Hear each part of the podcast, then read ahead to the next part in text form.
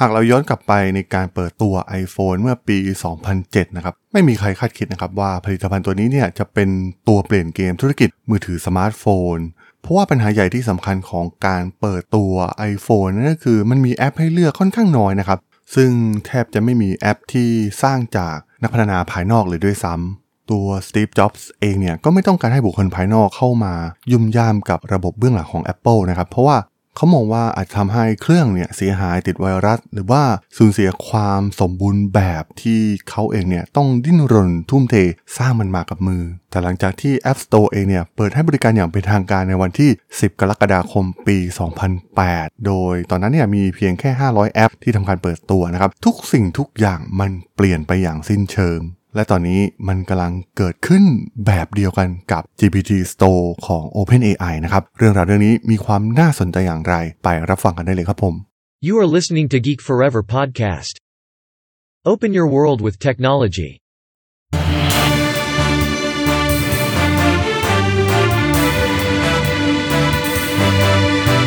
This is Geek Daily. สวัสดีครับ ผมดนทราดนจากดดนบล็อกนะครับ และนี่คือรายการกีเดลี่นะครับ รายการที่มาอัปเดตข่าวสารวงการธุรกิจเทคโนโลยีที่มีความน่าสนใจ ใน EP นี้คงไม่กล่าวถึงข่าวใหญ่มาก ๆ ของวงการเทคโนโลยีโลกไม่ได้เลยนะครับ เพราะว่า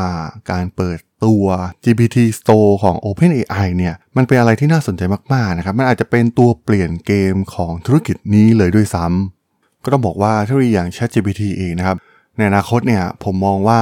มันก็จะกลายเป็นเหมือนกับที่ทุกคนใช้งานอินเทอร์เน็ต หรือใช้งานสมาร์ทโฟนนะครับมันจะกลายเป็นเรื่องปกติ มันไม่ใช่ว่าใครใช้เป็นแล้วจะเทพอะไรนะครับ สุดท้ายแล้วเนี่ยมันจะเข้าไปสู่พฤติกรรมปกติของมนุษย์เรานะครับที่ต้องพึ่งพาการใช้ AI เหล่านี้และที่สำคัญเนี่ยมันก็จะใช้งานง่ายมากขึ้นเรื่อยๆนะครับ รวมถึง มีแอปต่างๆ มากมายให้เราเลือกสรรเหมือนที่เราใช้มือถือสมาร์ทโฟนในตอนนี้นะครับ เรามีแอปแทบจะทุกอย่างที่ใช้ในชีวิตประจำวันเราได้ ช่วยเหลืออทั้งเรื่องงานทั้งเรื่องส่วนตัวนะครับแอปต่างๆ ที่เกิดใน ecosystem ของสมาร์ทโฟนเนี่ยเป็นจุดเปลี่ยนครั้งสำคัญของวงการสมาร์ทโฟนโลกเลยก็ว่าได้นะครับ เพราะว่าอย่างที่กล่าวไปข้างต้นนะครับ หลังจากที่ทาง Steve Jobs ได้เปิดตัว App Store ขึ้นมา ในวันที่ 10 กรกฎาคมปี 2008 เนี่ย เรียกได้ว่ามันเป็นการเปลี่ยนแปลงทุกอย่างไปอย่างสิ้นเชิงนะครับ App Store ได้รับความนิยมจากผู้บริโภคแทบจะทันทีเนื่องจากมันใช้งานง่ายนะครับ แม้กระทั่งกลุ่มลูกค้าที่ไม่ค่อยเชี่ยวชาญด้านเทคโนโลยีเองเนี่ยก็สามารถใช้มันได้อย่างง่ายดายนะครับ มันเป็นการนำเทคโนโลยีที่เปลี่ยนแปลงชีวิตทุกประเภทมาสู่อาณาจักรของ Apple ซึ่งการเกิดขึ้นของ GPT Store มันก็จะเกิดเหตุซ้ำรอยเดียวกับที่ Apple เคยประสบความสำเร็จมาแล้วนะครับ เพราะว่า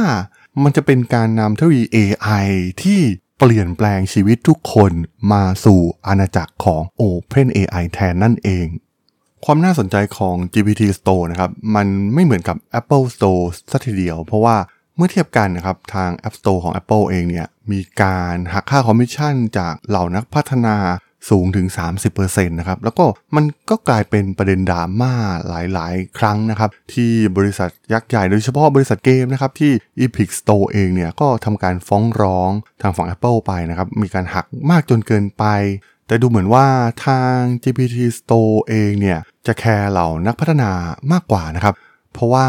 จะเป็นการแบ่งเงินตามการมีส่วนร่วมของผู้ใช้กับแอป ChatGPT ของพวกเขานั่นเองนะครับ มันคล้ายๆกับ ส่วนแบ่งของวงการเพลงอย่างใน Spotify หรือว่า Apple Music นะครับนั่นก็คือยิ่งฟังเยอะก็จะได้รับรายได้สูงนะครับ ซึ่งโมเดลดังกล่าวนี้เนี่ยมันอาจจะเป็นธรรมกับเหล่านักพัฒนามากกว่าการที่จะไป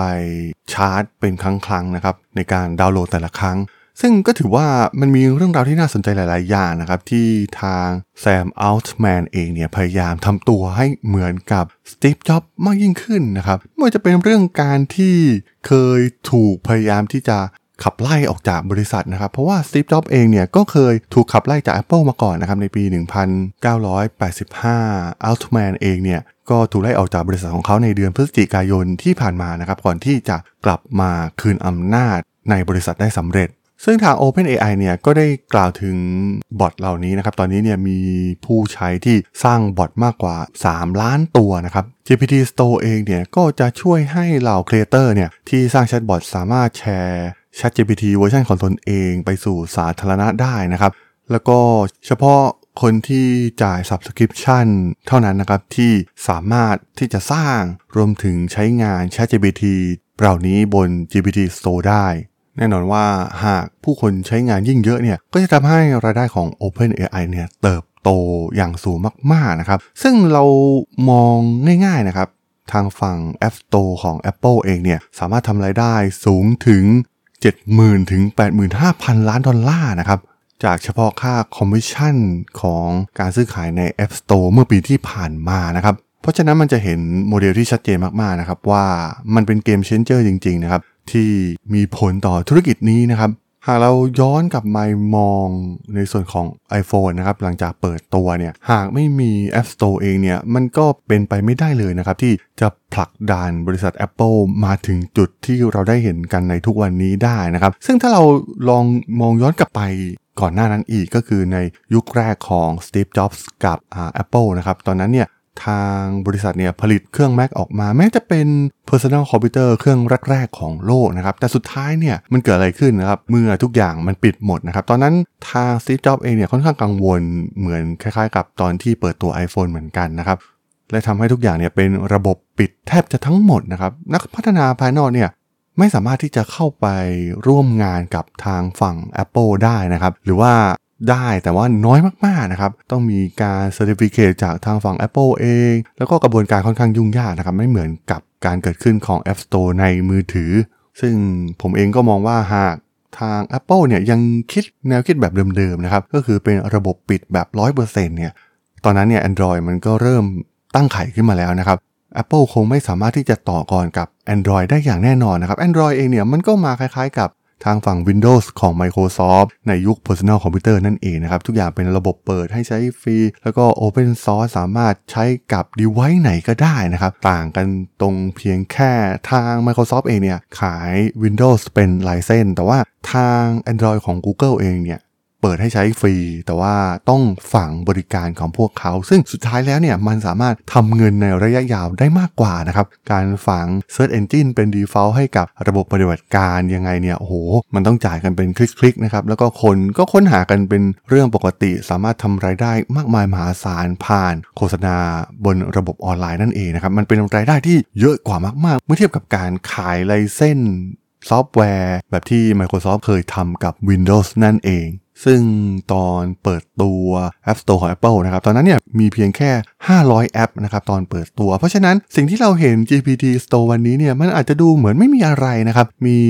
แอปที่มาเปิดตัวไม่ได้เยอะมากมายเท่าไหร่นะครับ แต่ว่าสุดท้ายแล้วเนี่ยมันก็จะเติบโตแบบทวีคูณคล้ายๆ กับสิ่งที่ App Store ของ Apple ทำได้สำเร็จ เพราะว่าตัวเลขเนี่ยมันเพิ่มขึ้นอย่างรวดเร็วมากๆนะครับเป็น 3,000 แอป ในเดือนกันยายนปีเดียวกัน 15,000 แอป ในเดือนมกราคม ปีถัดไปหลังจากการเปิดตัวว App Store เติบโตแบบทวีคูณเพิ่มขึ้นในปีต่อๆมานะครับ โดยมีแอป 1 ล้านแอปในฤดูใบไม้ร่วงปี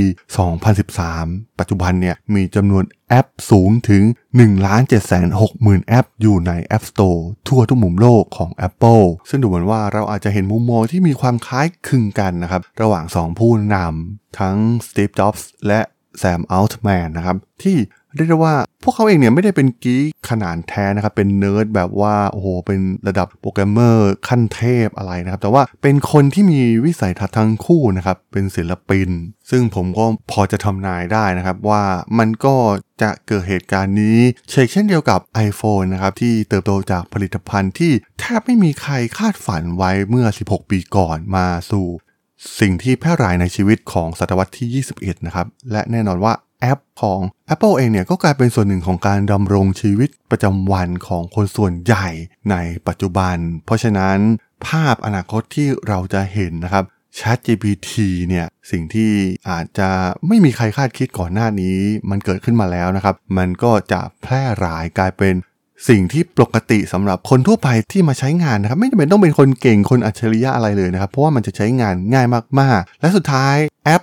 บน GPT Store เหล่านี้เนี่ย มันก็จะเป็นส่วนหนึ่งของชีวิตประจำวันของพวกเรา ในอนาคตอย่างปฏิเสธไม่ได้นั่นเองครับผมสำหรับเรื่องราวของ GPT Store ใน EP นี้เนี่ย ผมก็ต้องขอจบไว้เพียงเท่านี้ก่อนนะครับสำหรับเพื่อนๆที่สนใจเรื่องราวทางธุรกิจเทคโนโลยีและวิทยาศาสตร์ใหม่ๆที่มีความน่าสนใจก็ สามารถติดตามมาได้นะครับ ทางช่อง Geek Flower Podcast ตอนนี้ก็มีอยู่ในแพลตฟอร์มหลักๆ ทั้ง Podbean Apple Podcast Google Podcast Spotify YouTube แล้วก็จะมีการอัปโหลดลงแพลตฟอร์ม b ล็อกดีดใน